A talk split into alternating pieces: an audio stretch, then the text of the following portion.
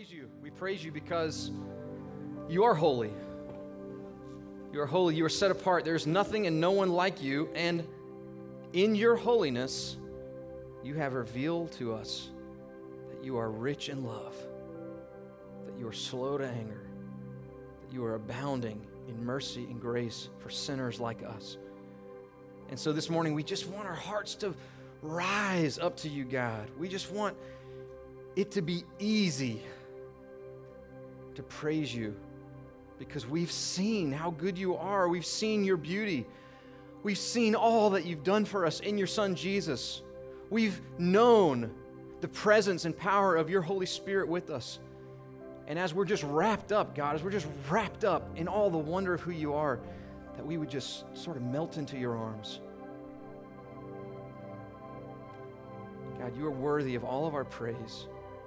You are worthy that every time we sing, we would just sing a little louder. That every time we praise you, we just praise a little truer. God, that our hearts would move little by little by little to see you for who you really are, to love you for all that you're worth. God, we pray that you would use your word mightily in our hearts today. God, would you pierce us? Would your word take root in us? Would it rearrange the ways that we have misunderstood you? And would you lead us to worship your Son, Jesus? God, we bow humbly before your word. We long to hear from you. It's in Jesus' name that we worship and pray. Amen.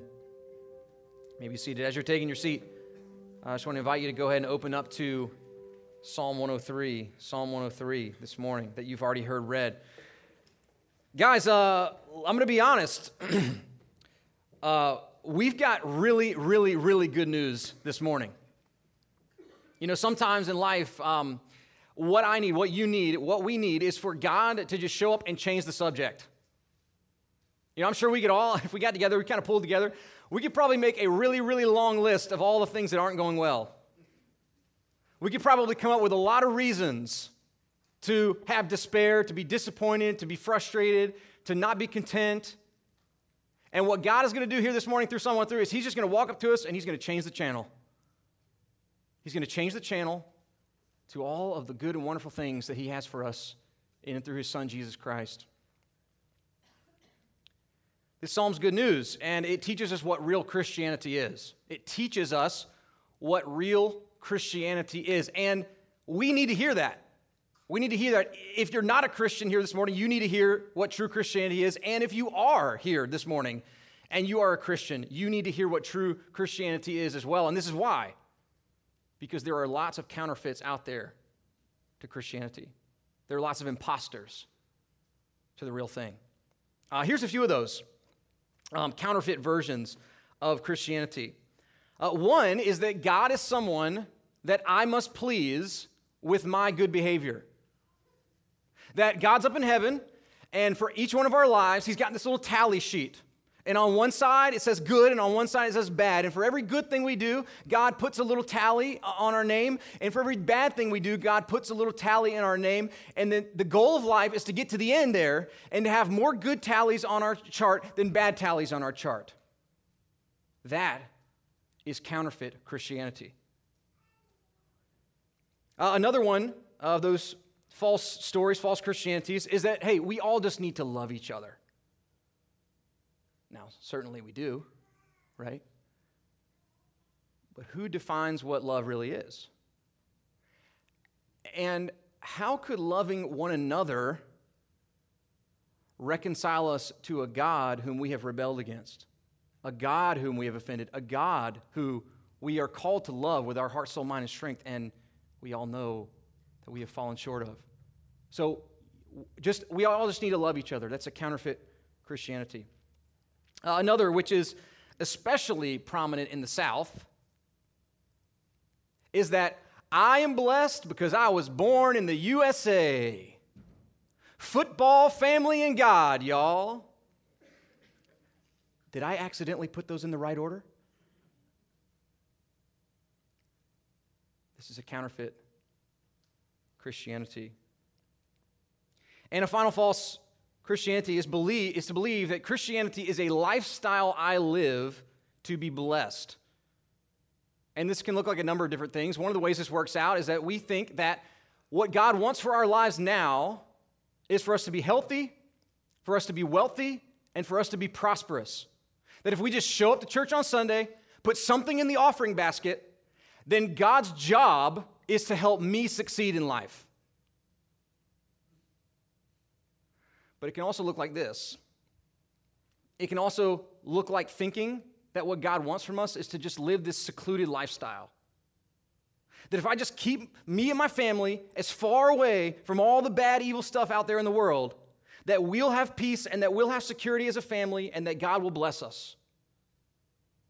This is a counterfeit Christianity.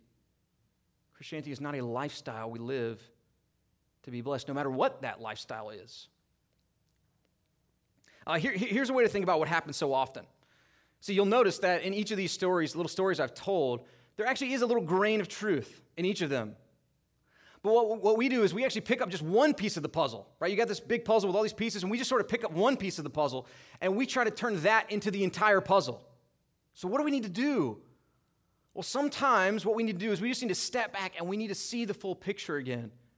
And that's exactly what Psalm 103 does for us. Psalm 103 paints a grand vision of what true Christianity really is. And this is what Psalm 103 t- t- teaches us. This is true Christianity consuming worship of God in response to compelling grace from God. This is true Christianity. Consuming worship of God in response to compelling grace from God. So you got Psalm 103 open there. Here's what we're going to do we're going to look at six defining characteristics of true Christianity. Six defining characteristics of true Christianity. The first is this our faith is all consuming. Our faith is all consuming. Verse 1 starts out saying, Bless the Lord, O my soul, and all that is within me. Bless his holy name. Uh, this psalm we learn at the, at the top there is the Psalm of David, and it begins and ends with David talking to himself. Now, I think if we're honest, you probably talk to yourself more than you want to believe. The other day, I uh, knocked my coffee over on somebody else's desk. Coffee starts running all over their stuff, and I immediately started preaching a little sermon to myself. You idiot! Why did you do that? oh, why is this happening to me today, right? And I, I, I don't follow you around everywhere you go, but I would bet that you talk to yourself more than you think that you do. So, what is David saying to himself? David is telling himself to bless the Lord. To bless God is to set him apart as the highest admiration in our hearts. Uh, uh, we all have favorites, right? We have favorite teams. Uh, we have favorite, favorite uh, ice cream flavors. We have favorite movies. To bless God is to declare Him as our favorite, is for Him to take the top spot in our life. But David understands true Christianity, and that's why he adds this phrase, and all that is within me. David wants his whole life to be consumed with setting apart God as having the highest admiration. David wants every single part of his life to declare God is my favorite.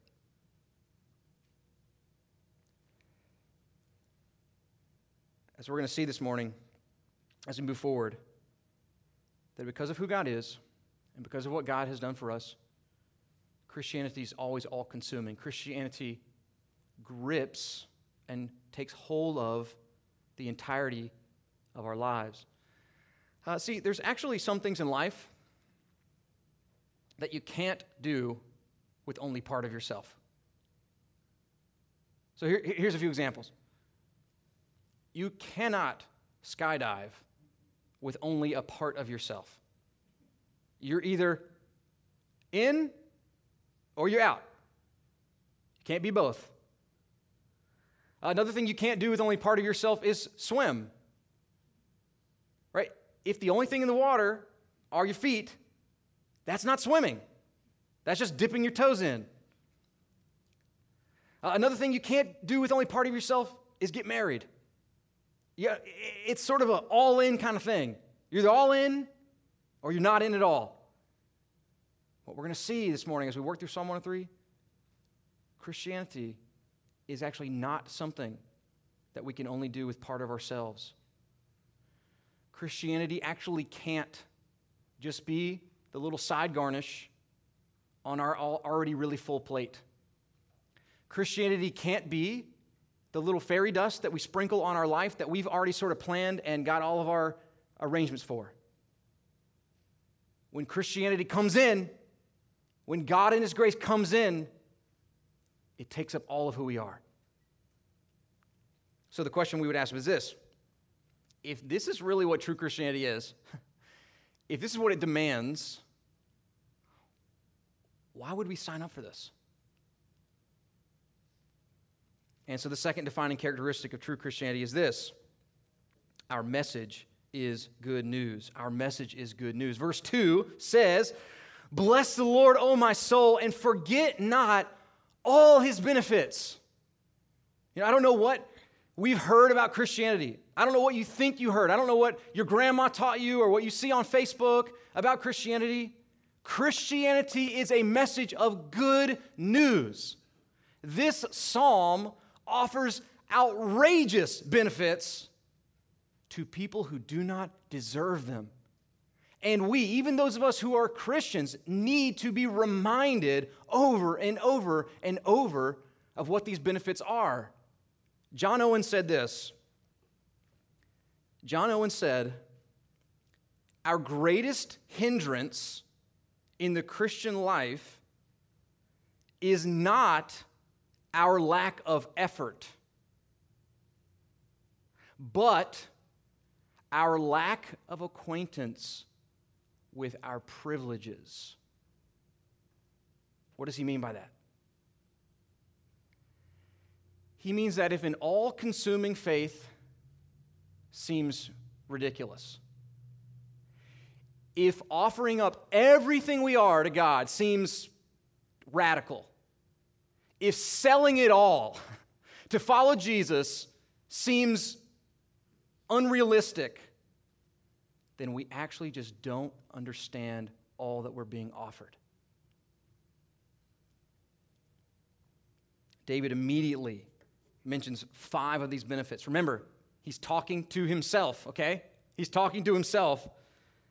And he says, Forget not all his benefits who forgives all your iniquity, who heals all your diseases, who redeems your life from the pit, who crowns you with steadfast love and mercy, who satisfies you with good so that your youth is renewed like the eagles. Have you ever heard better news than that?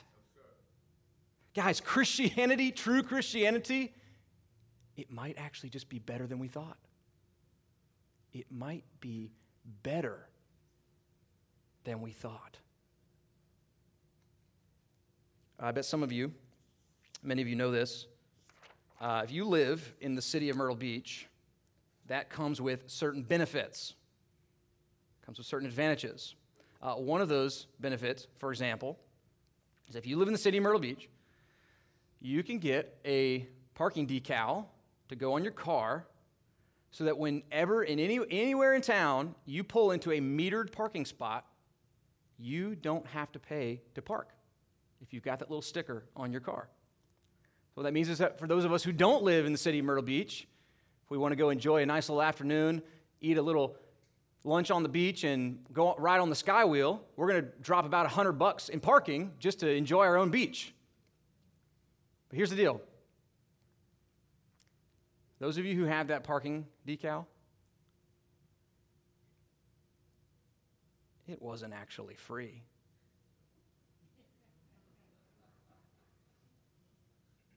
It's a benefit, but you paid for it. I would love to have the decal, but I sure am glad I don't have to pay those city taxes. It's a benefit, but it's a benefit that you pay for. Guys, in Christianity, God offers us the benefits, and it's His own Son who pays for them. Our message is not do more good things than bad things, and God will be pleased with you. Our message is not that, hey, we just all need to love each other. Our message is not, hey, if we can just learn to live the right lifestyle, then God will bless us. True Christianity, the good news that is the core of everything we believe, is that it is because of the life, death, and resurrection of Jesus that we receive over and abundant benefits that so far exceed anything we could imagine. That is the message of Christianity. Amen.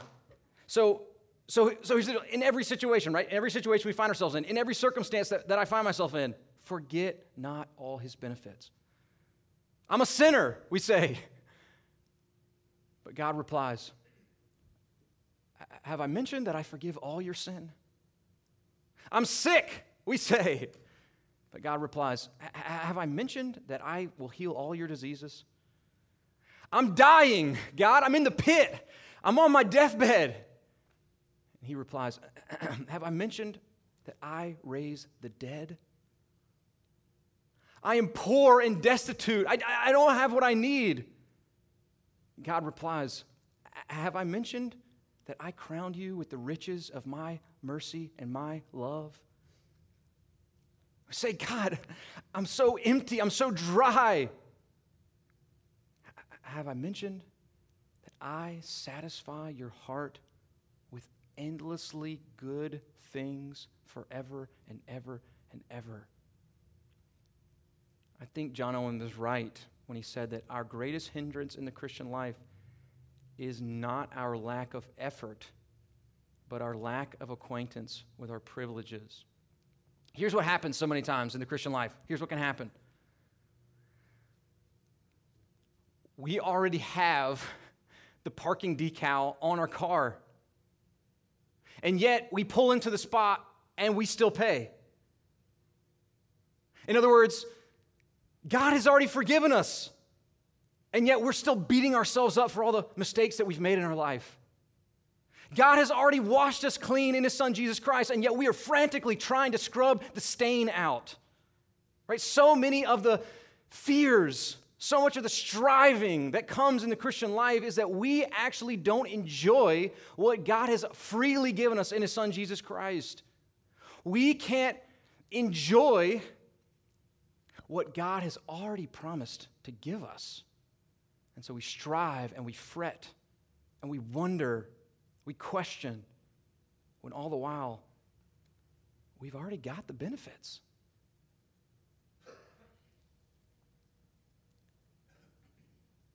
All right, but it isn't just the benefits that David is calling his heart to rejoice, right? That's a, that's a good first step. Bless the Lord, O my soul, forgetting all his benefits.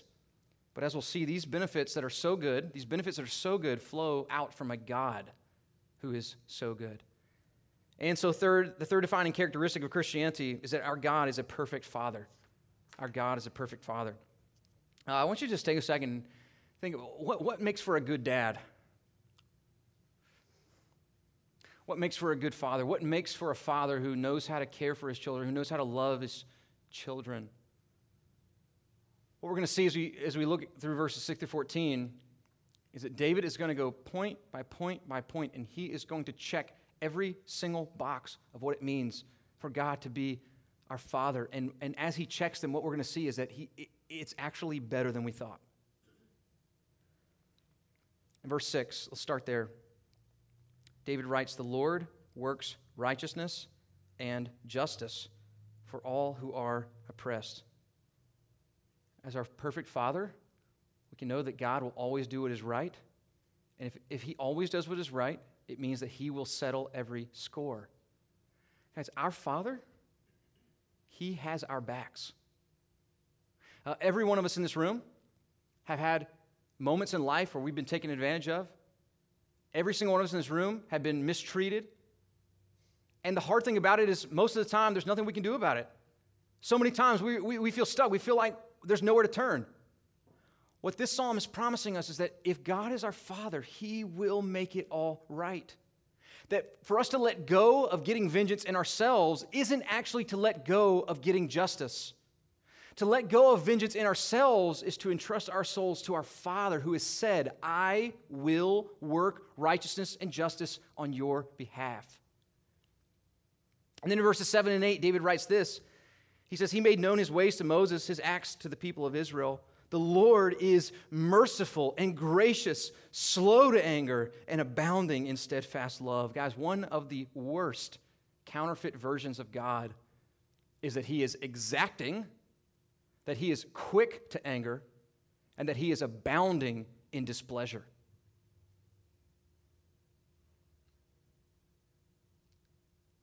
It's like we take what is actually the worst characteristics in a father to be demanding, to be overly harsh, to be constantly critical, to be hot tempered. And we think that that's somehow what God is like. But over and over and over and over, the Bible teaches us no, no, no, no, no. God is slow to anger. Here's the problem with believing that God is quick to anger, to be, in believing that God is hot tempered. You and I actually avoid people who are quick to anger. And we especially avoid them when we have made a mistake. And so, what can happen is if we believe that God is hot tempered, quick to anger, then we actually end up avoiding the very one who we actually need in that moment. Yes, maybe we have sinned against him. Maybe we have turned our backs on him, but he's the only one who can actually forgive us. And so, because we miscalculate and we think that he is quick to anger, that he's hot tempered, that he's exacting and demanding, we avoid him when in reality, he is the very one who we ought to be running towards. And then in verses 9 and 10, David gets really clear about who God is not. About who God is not. He says, He will not always chide, nor will he keep his anger forever. He does not deal with us according to our sins, nor repay us according to our iniquities. Here's the hardest truth of all for us to believe and for us to really live in it is that God does not deal with us according to our sins. You know why we have such a hard time with that? It's because it is so unlike us. We are so quick to treat people in our lives according to their sins. We most naturally evaluate others based upon their performance. Um, Allie and I lately have been watching some reruns of this show, America's Got Talent.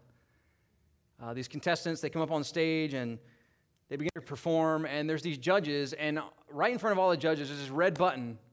And if they press that red button, a big, a loud buzzer goes off, and a big red X pops up over the person's head in the middle of their performance. Now, here's what I fear I fear that so many of us view our relationship to God that way. Like, like we're on a stage that we have to perform, and as soon as we step out of line, as soon as we do one thing that, that he doesn't like or one thing that doesn't please him, bam, he presses the button, and we hear the X, and the only thing that can go through our mind is, I'm this close to being kicked off of the stage. But here David comes in, he says, No, no, no. Our perfect Father, He does not deal with us according to our sins. He does not repay us according to our iniquities. Why? Because the Christian life is not a performance.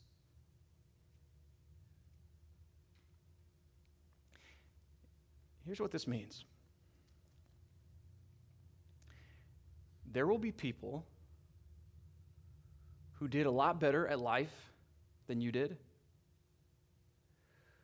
who helped a lot more people than you, who made a lot less big mistakes than you, who actually won't end up in heaven.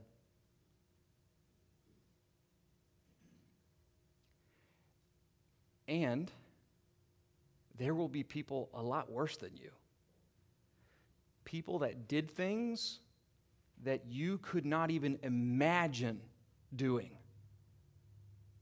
who will be seated right beside you at God's table in heaven.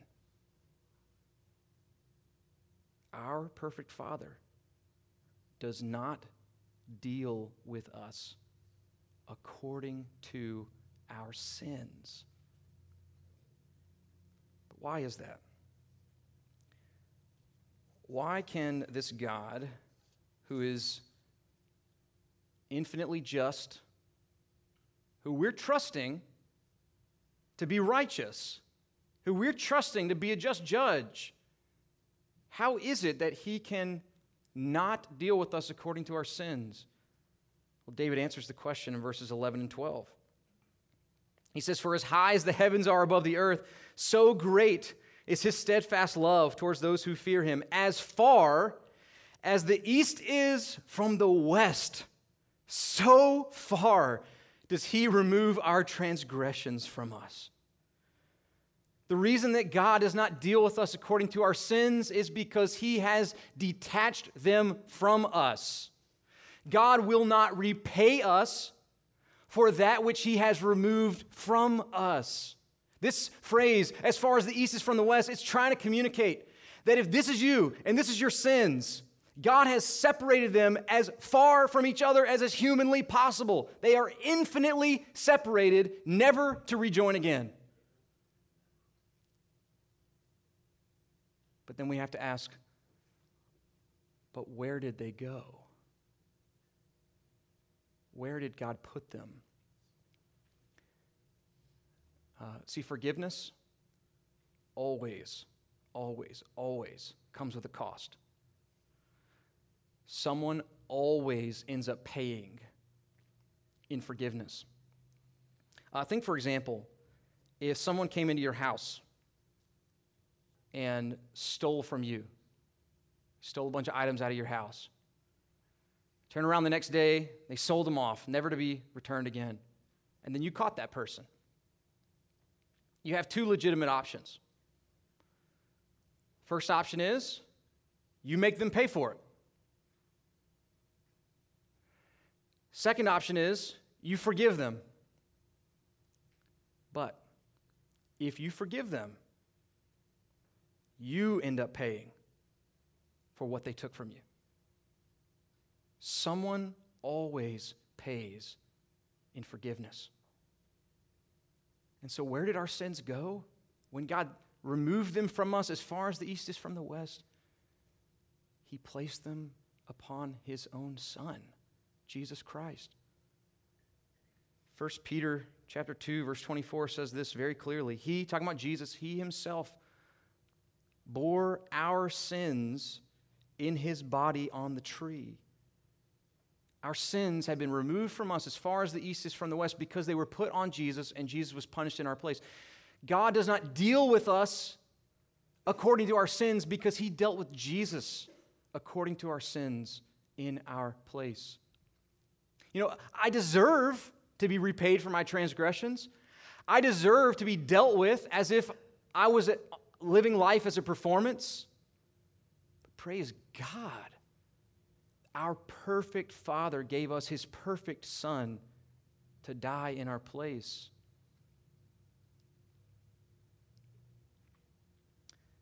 See, it's not just that you and I need to become acquainted with the benefits that we have in Christ.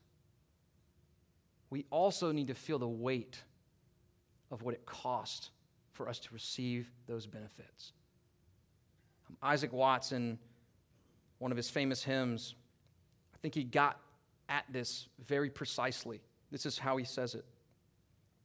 He says, When I survey the wondrous cross on which the Prince of Glory died, my richest gain I count but loss and poor contempt on all my pride.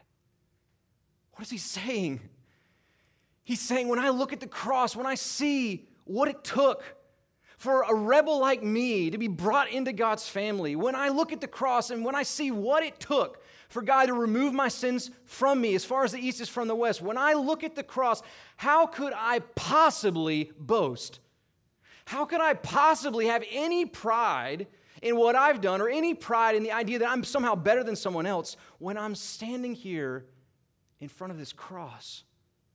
When I survey the wondrous cross,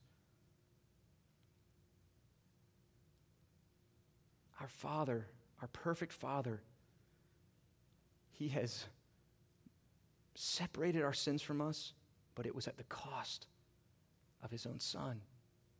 And we need to feel feel the weight of that. Then in verses 13 and 14, David really sets the context for this whole image of how we're to think about God as our Father. He says, As a father shows compassion to his children, so the Lord shows compassion to those who fear him. For, this is important, he knows our frame, he remembers that we are dust. We tend to think that God helps those who help themselves. We tend to think that life is about the survival of the fittest. We tend to think that God is proud of strong people and that he's annoyed with weak people. But here, David is just blowing that out of the water. And he's saying, actually, actually, it is our weakness, it is the fact that we are but dust, it is our frailty that actually draws out the heart of compassion from God to us. Um, earlier this year, Allie took our son Benjamin over to a friend's house who has a pool in the backyard. And she was inside talking to the other woman, and all of a sudden, she hears a splash. So Allie comes running outside, and, and listen, uh, our son Benjamin, he's, he's three and a half. Uh, we've, you know, we've taken him in the water, but I assure you, he still needs the floaties, all right? He's not swimming by himself by any stretch of the imagination. And so Allie jumps in after him. Mind you, she's like eight months pregnant at the time. Now listen, if Allie had heard a splash and then seen that it was me who fell in the pool, she would have come running out just as fast, except she would have been laughing at me instead of jumping in the pool after me. Why is that? It's because she knows our son. She knows his weakness. She knows that he can't swim. And because he can't swim, she jumps in after him. It was his weakness that drew the compassionate, rescuing heart out of her. Whereas it, it would have been my strength that would have made her laugh and mock and joke at the mistake I had made. Guys, rather than our weaknesses disqualifying us from God's family, rather than our neediness being what keeps us away from God. Rather, it might just be the opposite. It might be that our weaknesses are what draws Him to us. It is that He remembers that we are but dust that draws out His loving, fatherly heart of compassion. Our need for Him is what draws His compassion and rescue out of Him towards us not the other way around. So, what has David done? He's gone point by point by point by point. He has told us every single characteristic of a good father. And what he showed us is that God is actually better. God actually exceeds every single characteristic of what it means to be a good dad. And so, guys, this for us, this means that when you and I talk about pursuing a relationship with God, when we talk about spending time with Him, we don't press having a relationship with God so that we can somehow get on His good side. No, we press having a relationship with Him. We press knowing God because He's the best person to know. We press into intimacy with Him because He is our favorite. But I think it leads to another question An important question. When God becomes my father, is it possible for me to fall out of that relationship? And that's where David goes next. Our fourth defining characteristic this morning is that our foundation is unshakable. Our foundation is unshakable. Verses 15 through 18 present a contrast, okay? So David's going to show us a, a, stark contrast between two things. Uh, let's read it. He says, As for man, his days are like grass. He flourishes like a flower of the field, for the wind passes over it and it is gone, and its place knows it no more. But the steadfast love of the Lord is from everlasting to everlasting on those who fear him, and his righteousness to children's children, to those who keep his covenant and remember to do his commandments. The contrast here in verses 15 to 18 is between the life of man and the love of God. So, what does David have to say about the life of man? Well, David has to say that our life sprouts up, there's a little twinkling moment of glory, and then poof, the wind blows and we're gone. And he sticks the knife in when he says, Its place knows it no more. In other words, do you even know who your great grandparents were? Do you know their names? Do you know what jobs they had? Do you know if they had pets or not? Do you know what kind of grades they got in school? Do you even know if they went to school? Guys, the life of man might be a blip, a blip of flourishing, but just like the flower of the field, poof, the wind blows and it's gone. And here, here's reality. for, for all of us in this room, in a few years, we will be totally forgotten. No one will remember that we even lived, much less care what kind of grades we got or how much money we had or what kind of job we worked. So, why does he say all this? Well, he says all this to contrast it with the love of God. God's love is not like the grass. It's not something that sprouts up today but then gets cut down tomorrow. God's love is not like the flower of the field. It, it, doesn't have just this moment of flourishing and then poof, gone. God's love, he says, is from everlasting to everlasting. And that means, guys, that means that nothing, nothing, nothing can pluck us out of his hands. Here's the implication, okay? Here's the implication. If we put our hope in the things of this world, if we try to go at life without God, then the best we can do, the absolute best that we can do, is to achieve grass flower glory. Pops up for a second, gone. That's the best we can do. But, but, but, if our lives are anchored in His love, in the kind of love that where we cannot be snatched out of His hand, in the kind of love that is from everlasting to everlasting, then here's the truth, here's the reality the world, the whole world can reject us. We could literally fail at every single thing that we put our hand to. But if we are rooted in the love of God, then we are rooted in something that is absolutely unshakable. While the whole world might forget us, we will be known by the only one that it matters to be known by.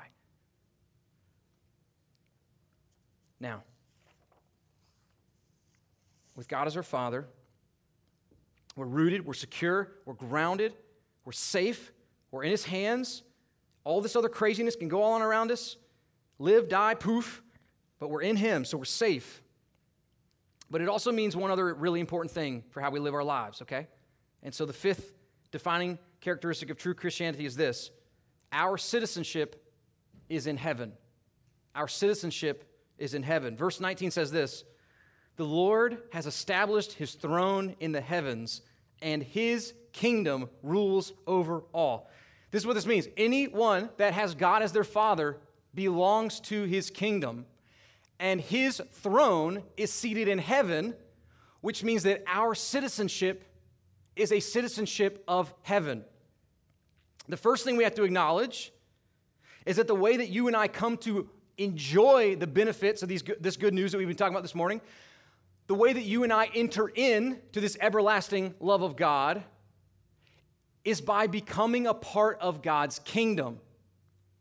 The Apostle Paul sort of ties a lot of these threads together in Colossians chapter 1, verses 12 and 14. This is what he says.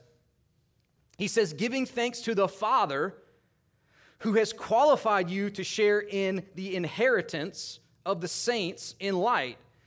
He has delivered us from the domain of darkness and transferred us to the kingdom of his beloved Son, in whom we have redemption, the forgiveness of sins. So here we see that we, are given a Father, we're given an inheritance, we're, we are given redemption, we are given forgiveness. Where? Where is all of this located? It's located within the kingdom of his Son. If you're here this morning and you know, you know that you need your sins forgiven, if you're here this morning and you are realizing that your life is extremely fragile, that you have lived a forgettable life, if you are here this morning and the domain of darkness is all that has ever penetrated your life, you are being invited to submit to King Jesus this morning. And if you submit to King Jesus, then all of the benefits of the kingdom are yours. But then, what does this mean for how we live our lives? For those of us who are in the kingdom, what does it mean? What does it mean to be a part of his kingdom? What it means is that our true home is in God's heavenly kingdom not where we are right now. What it means is that you and I are simply passing through. We are simply passing through. The Bible uses this word to describe us that we are sojourners. Sojourners are people who go somewhere, but they're not planning to stay. They go to a place, but they are not planning to settle down. They are simply passing through. Now, I've never been a sojourner, uh, but I have come home from work. And an hour later, I'm still wearing my shoes and I still have my book bag on.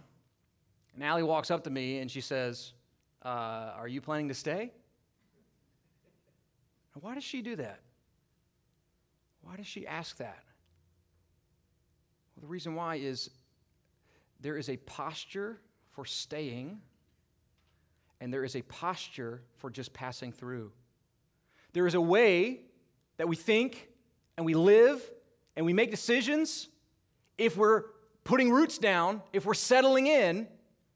And there's a way that we think and we plan and we make decisions and we live if we're just passing through, if we're just a visitor. And what a, a core, a core aspect of Christianity is that you and I are simply passing through. This is not our home. This is why a number of the counterfeit Christianities that we talked about at the beginning cannot be true. Guys, it cannot be true that what Christianity is, is to be born in the USA. That cannot be true. God's kingdom is not of this world.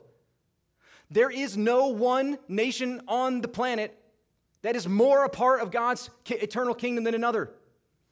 Listen, we are living in a day when there are countries that have more Christians in them than there are Christians in the United States. And those people are more our brothers and sisters in Christ than the people who live on our street. True Christianity is transnational, it is global, it is heavenly and it means that it has our allegiance, it has our hearts. But it also means that this health, wealth, and prosperity gospel stuff, that it's a bunch of garbage as well. See, there's a nugget of truth in this. We, we've been talking about this more. I mean, the, the blessings are endless. Heal all your diseases, redeem your life from the pit, crown you with love and mercy. I mean, the benefits are, whoa, But the problem is, too many of us think that God owes them to us now. And we're not willing to patiently wait on his timing. Guys, Jesus, he's seated at the right hand of God.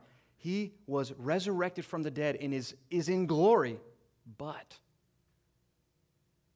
he first died on the cross. And he told us that the citizens of his kingdom, guess what? They're going to get resurrected too. We're going to be seated in glory too. But just like him, first, first, first, we take up our cross. We've got our backpacks on. We're still wearing our shoes. This is not our home. Passing through, and what we're passing through to, it's so much better. It's so much better. And that's why, lastly, this morning, lastly, lastly, last defining characteristic of true Christianity is that our response, our response is genuine worship. Our response is genuine worship. This psalm both begins and ends with this call to bless the Lord, to bless the Lord, to set him apart as highest admiration, to declare beyond and everywhere that God is our favorite. And all throughout the middle, there's been reason after reason after reason after reason that, that to bless God, to worship Him, it's the only thing that makes sense. And that's why here in verses 20 to 22, David finishes the psalm saying, Bless the Lord, O you his angels, you mighty ones who do his word, obeying the voice of his word. Bless the Lord, all his hosts, his ministers who do his will. Bless the Lord, all his works in all places of his dominion. Bless the Lord, O my soul. It's like in light of how good God is, in light of what God has given us in His kingdom, in light of what God has given us through the life, death, and resurrection of His Son, it's like David points to the angels and he's like, Yo, angels, have you seen how good God is? You ought to bless the Lord. And then it's like he looks to the, all the world, all the works, all the things that God has made, and he's like, Yeah, have you seen? Have you seen how good our God is? Have you seen what He's given us in Jesus Christ? He's like, oh, everything, everywhere. You ought to bless the Lord. And then He moves right back down to His own soul, right back down to Himself, and He says, You soul, you soul, don't forget His benefits. Don't forget His fatherly love. Don't forget that He's removed your sins from you as far as the east is from the west. Don't forget that your weaknesses actually draw out his compassion. Don't forget that you have been anchored into an everlasting love a, and into a kingdom that cannot be shaken. And soul, when those truths hit you, it's time to bless the Lord. It's time to worship. It's time to exalt in the one who is the best, the greatest. True Christianity is consuming worship of God in response to compelling grace from God. In true Christianity, we give God everything because He's already given us everything. We gladly put everything down to follow Jesus because the inheritance that He's promised us will so far out exceed anything we could have imagined. This, guys, this this is true Christianity. Let's pray.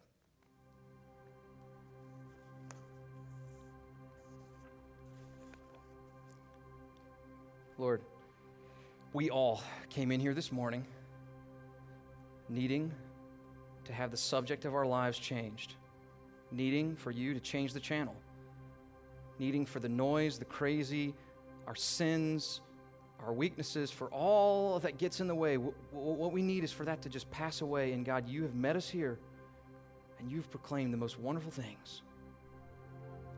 God, we look to you this morning as this wonderful Father who is rich in mercy, slow to anger, who doesn't deal with us according to our sins. And we can't help but just want to worship you, want to exalt you, want to lift you up because you are worthy. Pray this in Jesus' name. Amen.